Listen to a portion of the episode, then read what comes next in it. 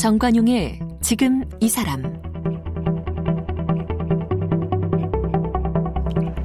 여러분 안녕하십니까 정관용입니다. 오늘이 6월 10일 1987년 6월 민주항쟁 우리 현대사의 방향을 바꿔 놓았죠.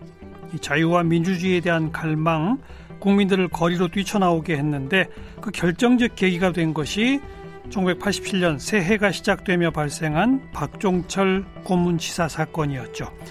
자, 60 민주항쟁을 말하다. 어제는 그 박종철 군 고문치사 사건 최초로 보도한 당시 중앙일보 신성호 기자를 만나봤고요. 오늘은 그 고문치사 사건의 진상을 밝히는데 결정적 역할을 한 최환 변호사를 만나보겠습니다.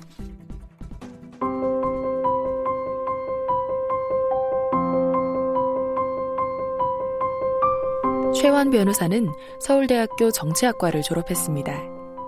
1966년 제6회 사법시험에 합격했습니다. 육군 법무관으로 군복무를 마치고 1971년 서울지방검찰청에서 검사 생활을 시작했습니다. 1987년 서울지검 공안부장 재직 당시 고문으로 숨진 박종철의 시신을 훼손하지 못하게 하는 시신 보존 명령을 내려서 사건의 진상을 밝혔습니다. 1995년부터 97년까지 서울지방검찰청 검사장을 지내면서 전두환 노태우 전 대통령을 수사하는 특별수사본부를 설치하고 두 전직 대통령의 형사처벌을 지휘했습니다. 퇴직 후에는 6.25 전쟁 당시 양민 피해 사례인 노근리 사건의 정부조사단 자문위원으로도 활동하면서 클린턴 대통령의 사과를 이끌어내는 데 기여했습니다. 보국훈장 천수장, 황조군정훈장, 율곡 인권상, 국제평화언론대상 대민봉사대상 등을 수상했습니다.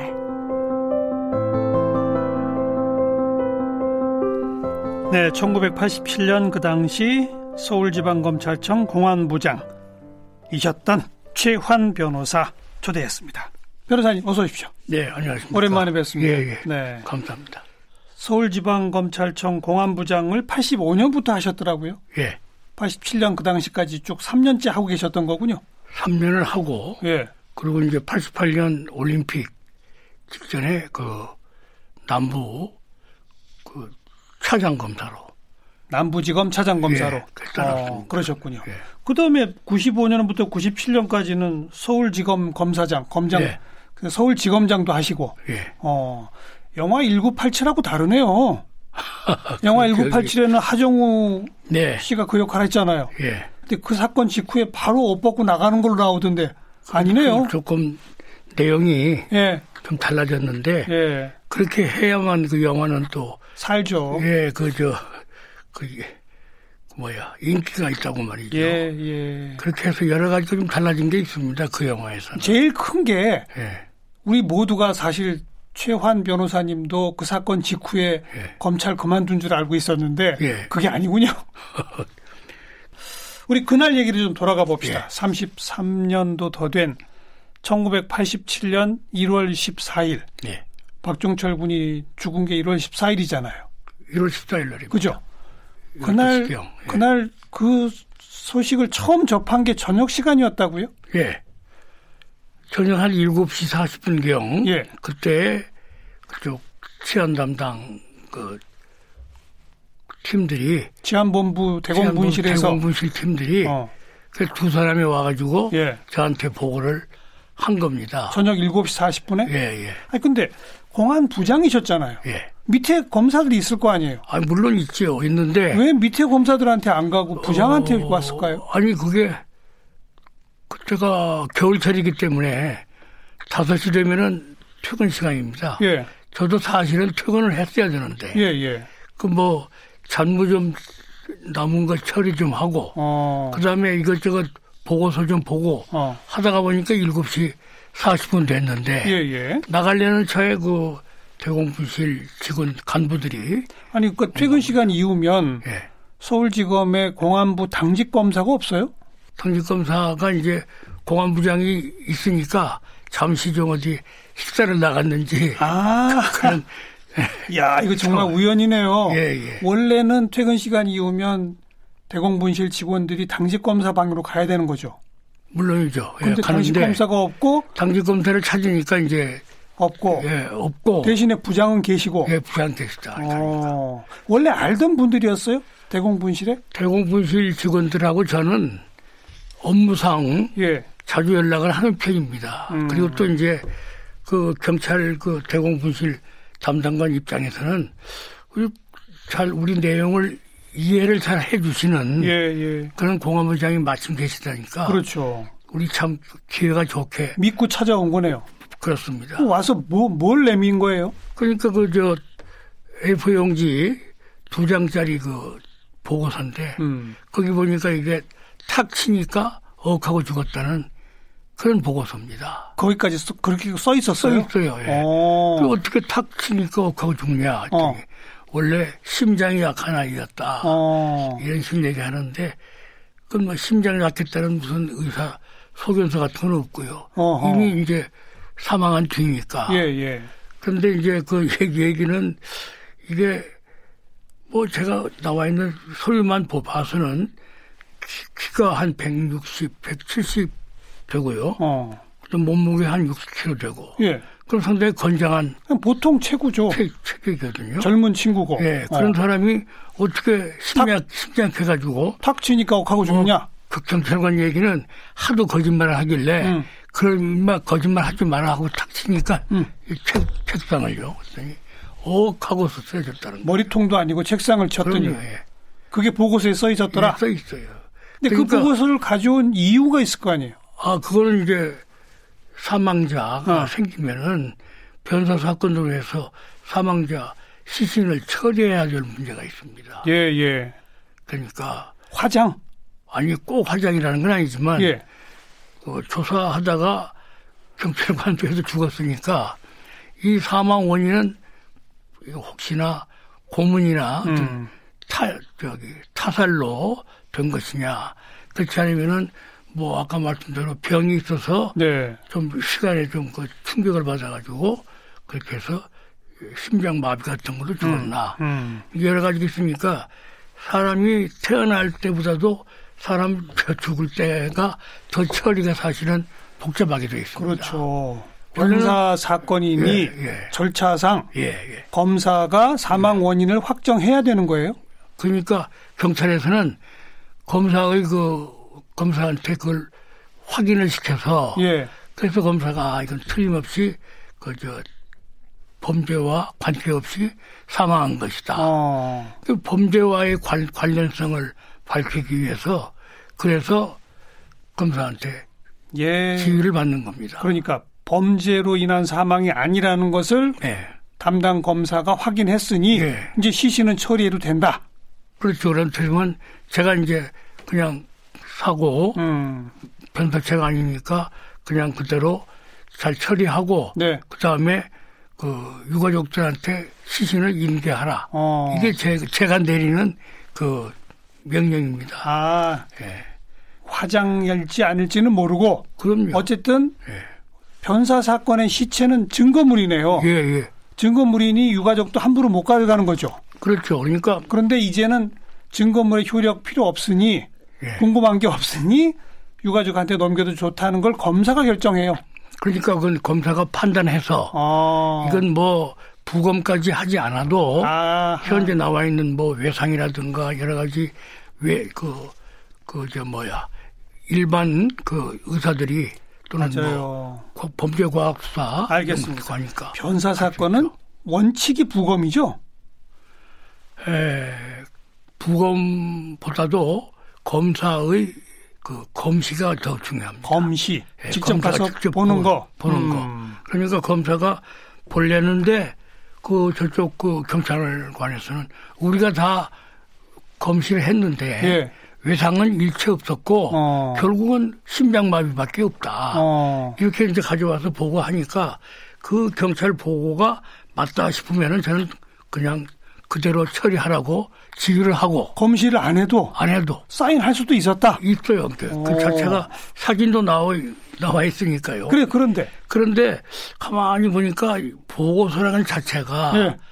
앞뒤가 안 맞아요. 제가 보기에. 어. 그리고 자꾸 앉아서 아이고 뭐 부장님 그거 좀 저희들도 빨리 처리하고 갈 테니까 빨리 지휘해 주십시오. 이렇게 나오고 하니까. 자꾸 애걸복걸 하는 거예요? 아니 그냥 무슨 매달려요? 걱정 예 매달리는 거죠. 음. 걱정 하실 것 없이 예. 의사가 한 20명이 봤다 이거예요. 그래서 어떤 판단하셨어요? 그러니까 제가 보니까 그거 보니까 탁 치니까 우선 억하고 죽었다는 자체가 음. 저를 납득을 시키지 못했고 예, 예. 그 다음에 또 나중에 이거 그래 어, 어디서 그 직접 그 뭐야 시신을 어. 전부 다 점검했느냐 감안했느냐 예. 그랬더니 경찰병원에서 했다는 거예요. 음. 또그 전에 이제 또 뭐 저 그 어디야 중앙대학교 부속 중앙대학 부속 병원으로 음. 시신이 옮겨가서도 봤고 예, 예. 했는데 그때는 이미 다 사망한 뒤고 예. 그래서 사망 원인을 좀 검사가 명확하게 밝혀지지 않으면은 음. 그때 그러면 검사가 검식적이면 부검 명령을 내리는 겁니다. 그렇죠. 뭔가 의심적인 게 예, 남아 있으면 예, 예, 그런데 그러니까 그분들이 와서 어. 저를 충분히 자기들 말을 설명을 못한 거예요. 예, 예. 그러면서 저한테 자꾸 꼬투리 잡힐 일만 했거든요. 어. 예를 들면 아니 어떻게 아침에 나간 그 뭐야 아들 그 뭐 불행을 당했다는 소리를 듣고 부산에 계시는 부모님들이 그쯤 되면은 그저 올라와서 그저 마지막 가는 아들 모습 보겠다고 쫓아 올라오는 게 당연하죠. 당연한 어. 순서인데 예. 아이고 그뭐 빨리 그저 저기 뭐 화장이나 해서 이걸 그냥 보내주십시오 이러더래요. 부산에 있는 부모님이 예, 예. 화장해서 6월 보내달라고 했다더라. 예. 합의를 해주면서 그 대공분실 직원들이 좀 머리가 나쁘군요. 거짓말을 할래도 좀 그럴듯하게 해야지. 진짜 꼭 그런 건 아니지만 저를 우선 납득을 아니, 못 지금 거예요. 제가 들어도 도저히 이해가 안 되네요. 그래서 이제 그것만 고전에 딱 보면요. 음. 제가 공안부장에 와서 85년부터 예. 쭉 보니까 예를 들어서 첫 번째 부천서에 권 권양 성고문 사건 송고문 사건 있었죠. 그게 터졌고요. 어. 터진 걸 적당히 하려다가 또 그것도 문제가 됐거든요. 문기동 잡혀갔잖아요, 결국. 잡혀갔다가 나중에는 기소유예가 처분된 건 잘못된 거죠. 기소유예 됐어요. 예, 그러니까 아. 그 당시 상당히 이게 뭐 엉성한 거 돼서 예. 제가 공안부장 하면서는 철저히 밝히겠다. 아. 이런 신념을 가지고 예. 와 있을 때예요. 그런데 아무튼 말도 안 되는 보고서를 가져와서 빨리 예. 사인해 달라. 예. 그래서 끝끝내 안 하셨죠. 안 했죠. 안 하고 대신에 안 하고 이제 사, 시신 보존 명령. 사체 보존 명령을 제가 내렸어요. 어. 아니 그 제가 결국은 그 뭐야 그저 그대로 자기들 대로 사체를 그냥 가져가서 마음대로 유족들이 화장할 수 있도록 그럼 안 되니까 그렇게 하면 안 되는데 보존해라. 지금 이것은 유족들한테 인계하기도 전에 음. 거- 거기 보고, 보면 나옵니다. 지금 그 화장장에 네. 직원들이 퇴근도 안 하고 기다리고 있다. 대기하고 있다는 게 나옵니다. 그러면은 저한테는 화장하지 말라. 음. 그렇게 이제 지시 받고서 가서는 화장해 버리면 또 어떡합니까? 그렇죠. 그래서 사체 보존 명령을 내린 거예요. 어. 내일 아침에 보고할 때까지 사체는 손도 대지 말고 네. 아침에 와서 내가 다시 지시하겠다. 그럼 그게 그 직원들이 찾아온 게 저녁 7시 한 몇 분쯤 40분. 예. 그럼 그 사체 보존 명령까지 하신 거는 몇 시쯤인 거예요? 그거 한 8시 반쯤 되죠. 그건한 시간 가량. 예. 근데 그 사이에 뭐 높은 데서 전화가 많이 왔어요. 아, 그, 그만큼 높은 데서 전화 많이 왔다는 얘기죠. 어디 어디서 전화가 왔어요? 그건 뭐 우리 내부도 있고 경찰하고 총동원 되고 청와대하고 다 해서 청와대에서도 전화가 직접 왔어요. 왔죠. 예. 또 그 서울지검장도 전화를 했어요? 서울지검장이요? 예. 지검장께는 제가 앉아서 진행하는 상황, 그 저, 진행되는 상황, 예. 그 보고를 제가 했습니다. 어. 제가 저할 때는 저희 검사장께서는 저 공안부장을 갖다가 저를 상당히 신뢰를 하셨어요. 어. 그래서 맘대로 해 그렇게 했어요? 아니 자네가 잘 처리하고 음. 나중에 보고해라. 어. 그러니까 제가 더 책임감을 느끼는 근데 거죠. 치안본부장이나 예. 청와대 이런 데서는 뭐라고 내용이 전화 내용이 뭐였어요? 아 그냥 그저 경찰 단계에서 20명, 30명 되는 의사가 다 면밀히 그 봤으니 다 저 검시도 하고 음. 검안도 한 건데 그거 심장마비가 틀림없다는데 뭐하러 자꾸 부검하려고 네, 합니까? 네, 이거예요. 예. 부검하지 말고 바로 그냥 화장해서 그러니까 그 당시 그 긴박한 시간에 높은 데서 청와대에서까지 전화가 막 오는 거를 받으시니까 예. 더 이상했어요? 느낌이? 더 이상하죠. 그죠? 평소 안 하던 그러니까 전화거든요. 어 이거는 고문이 틀림없다 생각이 예, 드셨어요? 예. 제 생각은 음. 그 당시는 이제 해부하기 전이니까 네. 물, 물고문인 줄은 모르겠지만은 예. 물고문이든 아니더라도 어떤 형태로 고문당해 죽은 건 틀림없다. 그렇게 딱 예. 확신이 드셨군요. 예, 전화가 오는 걸 보고 더더욱 예. 어, 저 같은 경우에는 그 당시가 아까 성고문 사건도 있었고 예. 또 김근태 장관 저- 전기 그 고문 사건도 그렇죠. 있을 때예요. 예, 예. 그러니까 제가 이제 그때부터 딱 찍은 겁니다. 이제는 이건 고문이다. 좀 이상스러운 건 알겠어요. 부검부터 해서 결정 내자. 그런데 그죠. 이- 이건 고문으로 죽었구나라는 생각이 들고 예. 높은 데서 전화도 오고 오고. 이럴수록 내가 이거 사인 안 하고 사체 보존 명령 내리고 이랬다가는 내가 위험할 수도 있다는 생각은 안 하셨어요? 아니 위험할 수 있다는 생각도 합니다만 저도 예. 인간이니까. 예. 그런데 제 생각은 아 이건 틀림없이 고문인데 음. 이걸 내가 그냥 넘어가 버리면 안 되겠다. 아 딴 사람 같은 몰라도 내가 이렇게 와서 이것만큼 막자. 예 고문도 맞고 좀 정의롭게 처리한다는 사람이 음. 와가지고 한다는 짓이 적당히 넘어갔다. 네. 위에서 막 누른다고 해서 네. 그건 안 되죠. 예. 더 전화를 많이 걸고 예. 저한테 또 압박을 할, 할수록 저 결심은 더 굳어진 거죠. 그 그날 집에 들어가셨어요? 에, 그대로 들어갔다가는 저 집에서 전화 받느라고 정신없을 것 같아서 어. 안 갔습니다. 동생 집에 가서. 동생 집에 가서 예, 주무셨어요? 예. 그랬더니 밤내 전화기가 아주 불이 났다고 자택 전화가 예 나중에 저희 처가 어. 예. 얘기를 하대요. 예. 집에 안 들어오기를 잘하셨다. 그다고 그 다음 날 이제 아침에 출근해서 예. 그 사체 보존 명령된 상태인데 그 다음에 이제 뭐 부검도 명령을 해야 되는 겁니까 어떻게 되는 겁니까? 아니 그러니까 이제 사체 보존 명령을 했다는 것은 음. 제가 이제 부검을 전제로 한 것이기 네, 때문에 네, 네. 이건 위험 이건 문제가 있는 사체다. 음, 그래서 이제 그 다음 날 아침에 평소보다 일찍 나왔습니다. 예. 7시 반쯤 나와가지고 예, 전부 다 준비를 하고 있다가 음, 조금 있다 이제 검사장께서 나오셨길래 검사장께 이제 제가 보고 드리고 음, 이건 공안부 부장이 저 뭐야 이걸 발견한 거지만 이건 공안부 검사를 시켜서는 통상 그 변사 사건 처리 저희 관리에 어긋나는 거니까 예, 형사부 검사를 하나 저한테 배속시켜 주십시오. 예, 예, 예. 그래야 온 사람이 안상수 검사죠. 어, 예, 형사, 형사, 형사부 소속으로 예, 형사 2부, 파견 놓은 안상수 검사. 예, 형사 2부 검사인데 예. 공안부장 지시 받도록 공안부장한테 파견 나가와 있는. 음. 그 이게 간단치가 않아요. 그런 그런 걸 그, 다. 그걸 지검장한테 보고하고 지검장이 그걸 허락할 때도 예, 지검장도 아마 뭐 고검장이나 대검으로부터 아니면 청와대로부터 받았죠. 아- 압력 받았을 거 아니에요. 예, 당연히 받지요. 그런데 이건 뚫고 가자 이렇게 된 그러니까 거고. 평소 어. 최한 검사는 내가 믿는다. 어.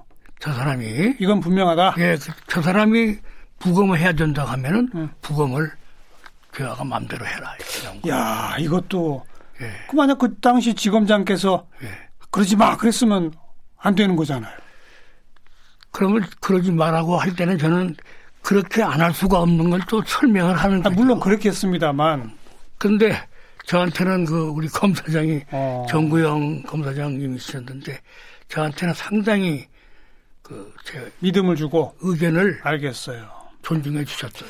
그래서 안상수 검사 파견 받아서 안상수 검사가 가서 부검을 지휘하는 거죠. 아니 부검을 이제 하려면 먼저 사체에 대한 압수 수색 영장을 받아야 됩니다. 예. 근데 영장을 법원에서 잘 안 주는 것 같아서 음. 제가 법원에 특별히 또 얘기를 했어요. 어. 우리가 저 안상수 검사 이름으로 영장 신청이 들어가는데 그건 꼭 좀 이건 부검을 해야 될 예, 예. 사건이다. 예.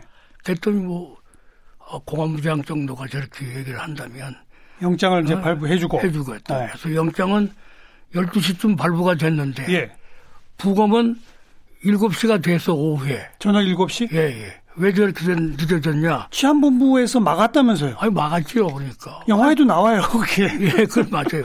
아, 이거 그저 다 뭐 부검할 필요 없이 음. 사망 원인을 밝혀냈는데 음. 왜 쓸데없는 짓을 하느냐? 그런데 아무튼 검사의 압수수색 영장과 예. 부검 명령서 등등이 다 있잖아요 다 법적. 있죠. 그러면 경찰은 근데 이제 법, 법 위에 치안본부가 군림하려고 했던 거군요. 아니 그렇게 나올 수록 저는 예. 이건 분명히 분명히 고문에서 죽었는데 그러니까요. 결국은 그 고문에서 죽은 사실을 덮어버리려고 한 겁니다. 그렇죠. 그 흔히들 지금은 이제 좀 많이 나아졌습니다만 그 당시에는 무슨 문제가 자기들한테 고약한 문제가 저렇게 발생하면 우선 첫째로 덮어버리게요. 화장해버리죠 그냥. 아니 화장도 화장이지만 그러니까요. 덮어버리고 예. 상부 보고를 안 하는 거죠. 예, 예. 그러다가 나중에 가서는 그게 어떻게다가 드러나면 음, 축소하는 겁니다. 맞아요. 그, 이번의 경우도 예, 똑같죠. 그 사건 그대로 된 거예요. 그러니까 그렇죠. 우리 좀 잘 이해를 하시면은 쉬울 겁니다. 네. 그래서 저녁 7시에는 그런데 부검이 시작됐군요. 제가 4시경에 그때는 5시간 퇴근 시간인데 4시경에 윗분들이 이 결과를 좀 어떻게 궁금히 생각하시니까 음. 안상수 검사를 불렀죠. 음. 근데 그 형사부 방이 따로 있고 저는 예. 공안부관이 예. 어떻게 소식이 없냐 했더니 어, 이 사람들이 시- 시신을 안 내놓습니다. 어. 시체를 안 내놓는다는 거예요. 예. 시체가 어디가 있는데 했더니 저기 저 마장동에 있는 경찰병원 어. 그 당시 경찰병원 거기 있었어요. 예, 예. 그래 거기 가 있다는 거죠. 음. 그래서 그때부터 이제 제가 입씨름이 시작되는 겁니다. 강민창 본부장 전화 걸고 박초원, 박초원 처장도 예. 불러서 아왜 시체를 영장 남아 있는데 안 내놓느냐 그렇죠. 했더니 어. 아 저희들이 다 해서 그 검사, 버티는 거죠, 그냥. 검사님 편하게 다 사망원이 밝혀냈는데 왜 자꾸 저희들을 의심합니까 이거예요. 그럼 그럴수록 저는 더 강해지죠. 그래서 거의 강제로 뺏어 오셨군요. 뺏어온 겁니다. 어. 뺏어온 건 뺏어온 것이라니까 뭐한데 안 내놓으려고 하니까요. 예, 예. 그러면 나도 내가 지금 영장을 받아서 음. 안상수 검사가 영장을 집행하러 가는데 음. 이제는 그렇게 안 내놓으면 내가 안상수 검사 데리고 가서 내가 집행하겠다. 음.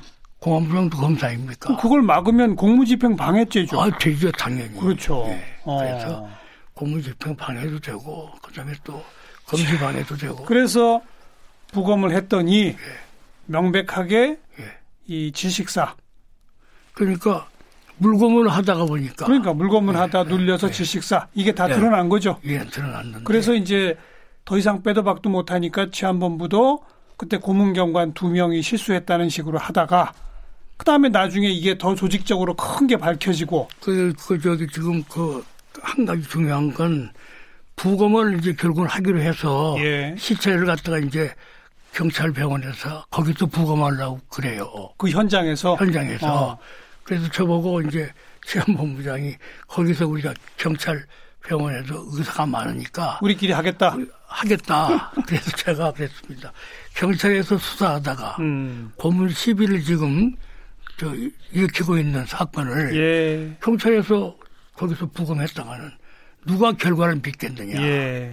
뭐 그래서 어디서 했죠? 그래서 제가 생각을 한 데, 저 얘기를 한 게 저기 가, 가까운 병원이 한양대학교 부속병원이니까 마장동에서 가깝죠. 예, 어. 그리 시시를 옮겨서 참. 거기서 하자.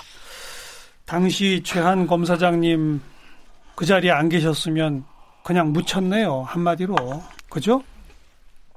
제가 저 자랑이 아닙니다만은 그런 걸 제가 느끼 느낌으로 왔어요. 내가 아니면 묻히겠구나. 예. 어, 그러니까 저는 이제 저도 직을 걸고 알겠습니다. 지킨 거죠. 그 정철이 아버님 네. 그 후에 혹시 만나신 적 있으세요? 그 후는 못 만났습니다, 제가. 한 번도 안 만나셨어요? 예. 어, 그런데 제가 이걸 왜 여쭤보냐면 예.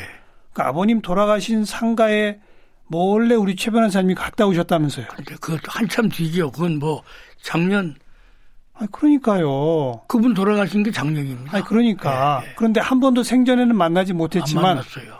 그 상가에는 가셨군요. 저는 그 여러 가지로 음. 제가 그 아버지한테는 미안한 생각이 듭니다. 음. 왜 대공 경찰이면 공안부장 직할인데 음. 어떻게 해서 저렇게 고문이 일어나서 아들을 죽게 만들었나? 예.